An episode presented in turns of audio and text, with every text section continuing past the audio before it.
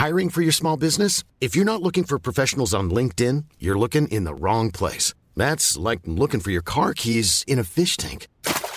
LinkedIn helps you hire professionals you can't find anywhere else, even those who aren't actively searching for a new job but might be open to the perfect role. In a given month, over 70% of LinkedIn users don't even visit other leading job sites. So start looking in the right place. With LinkedIn, you can hire professionals like a professional. Post your free job on linkedin.com slash people today.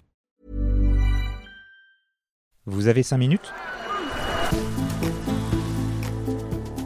Totorina, un des chefs les plus brutaux que la mafia sicilienne ait connu, vient de mourir, emportant avec lui ses secrets et ses richesses. Mais cette mafia qu'il a si longtemps incarnée a changé. Elle est bien loin des images d'Épinal qu'on garde en tête. Elle a su se diversifier et profiter de l'ouverture des frontières. Réalisatrice et co-auteur d'un livre sur la mafia, Anne Véron nous décrypte ce qui est en train de se jouer au cœur d'une organisation toujours aussi secrète. Anne Véron, bonjour. Bonjour. Que représente la mort d'un personnage tel que Totorina euh, pour la mafia italienne? Est-ce que c'est une surprise? Est-ce que c'est un coup du sort? Ou est-ce que c'est un événement qui est anticipable comme dans n'importe quelle entreprise? Alors, c'est un moment anticipable parce que le monsieur n'était pas très jeune et il était malade depuis un moment, mais euh, ça reste un événement important pour euh, surtout la mort de Totorina, de ce chef mafieux-là. C'est le seul chef mafieux qui a déclaré la guerre contre l'État. Donc c'est un, un, homme qui a réussi à mettre à feu et à sang non seulement la Sicile, parce que on parle de la mafia sicilienne, mais le pays entier, et qui a tué euh, des journalistes, des femmes, des enfants, des magistrats. Donc ça reste symboliquement pour l'Italie un sujet extrêmement... disons que le, Totorina, c'est un peu le Pablo Escobar euh, d'Italie, on peut dire, en quelque sorte. Il pesait encore quelque chose dans l'organisation? Non, parce que les, mafieux euh, ont un régime carcéral euh, particulier, s'appelle le 41 bis, où ils sont à l'isolement quasiment total.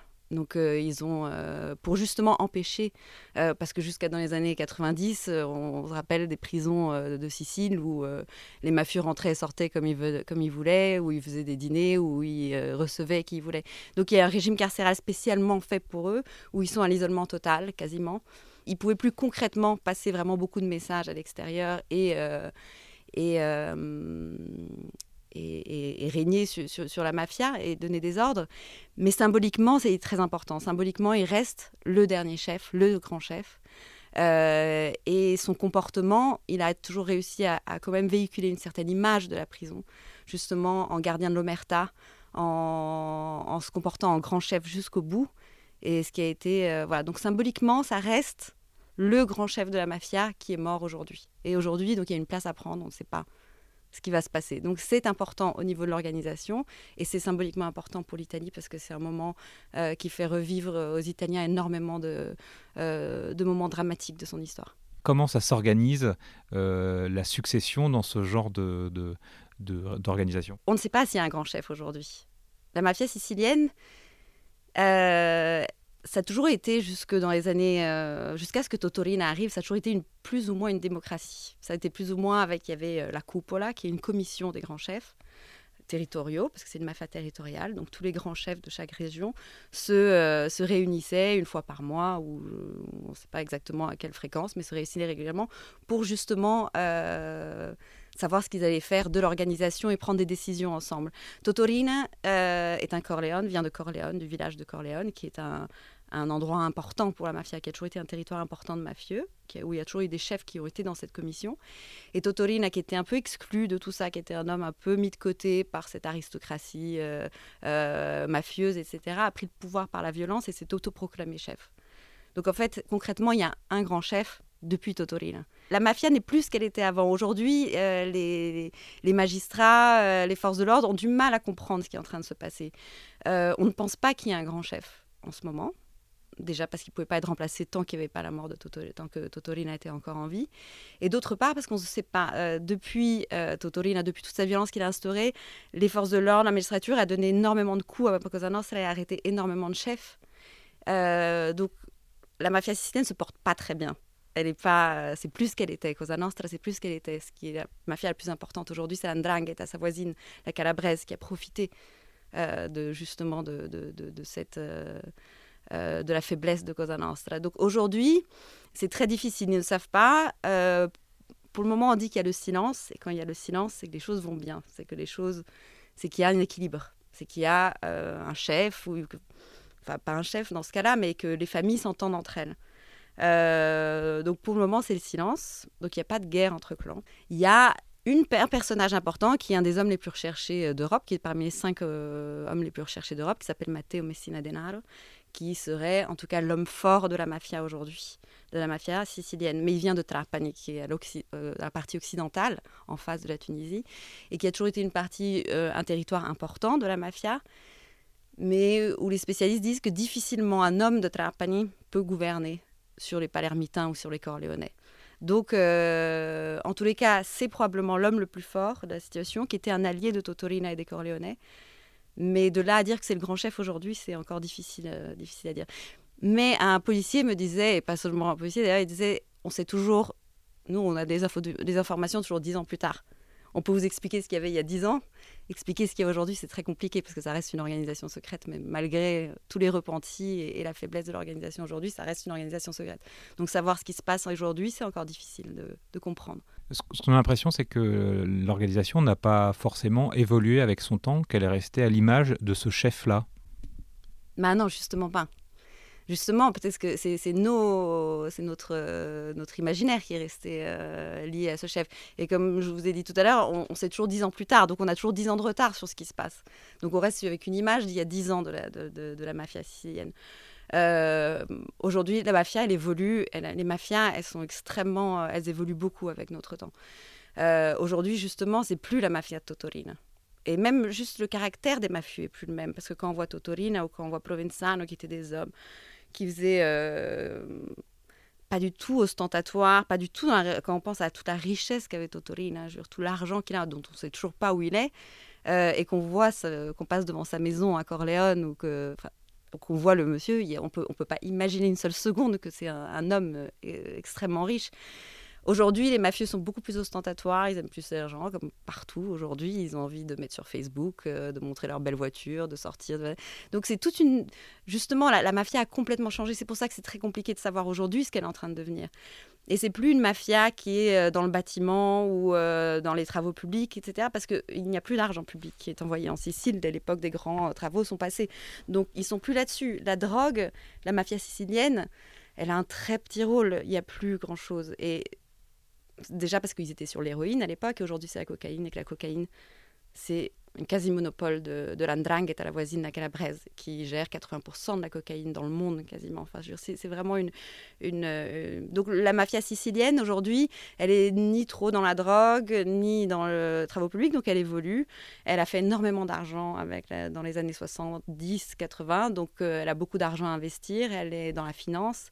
Euh, aujourd'hui, un mafieux, euh, bah, on peut le rencontrer plutôt à Milan.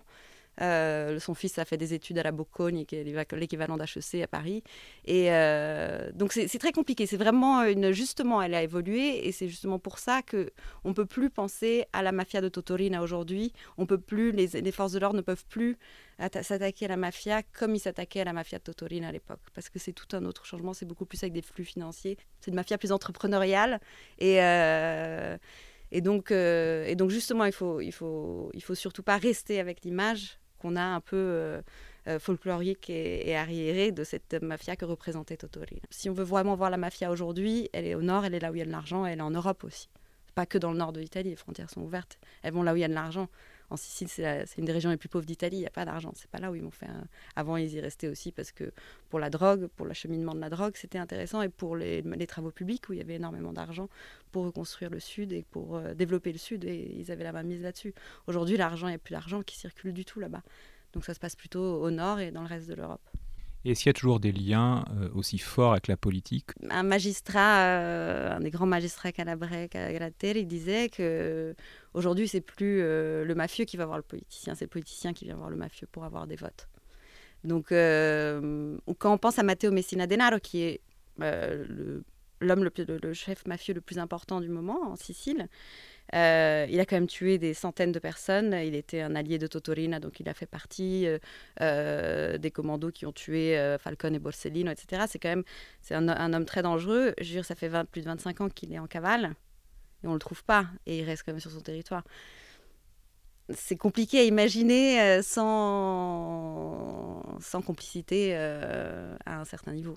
Est-ce que euh, aussi l'image localement de la mafia a changé ou est-ce qu'elle garde cette espèce d'aura? Ma génération qui a vécu Falcone et Borsellino quand on avait 14 ans, qui a fait des études, qui, qui s'est qui a ouvert, qui s'est ouvert au monde, qui a voyagé, qui a eu le temps, cette, cette, cette classe-là, n'est absolument pas, euh, ne voit plus l'avantage non plus euh, d'être en lien avec, euh, avec cette organisation et, lutte contre.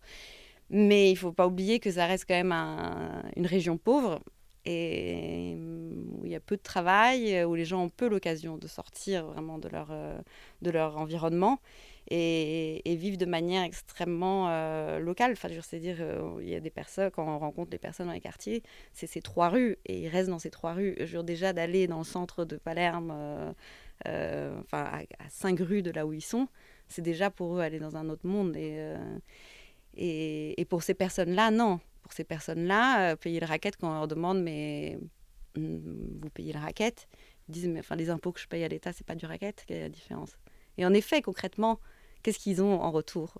Ça, c'est le problème aussi du, fait que l'État italien n'est pas fort et avec en, en, moment de crise, c'est encore plus difficile de montrer son autorité. Et ça, euh, quand on parle dans les quartiers, quand on va voir les commerçants, c'est encore beaucoup comme ça. C'est encore beaucoup comme ça. Très bien, je vous remercie beaucoup. Merci.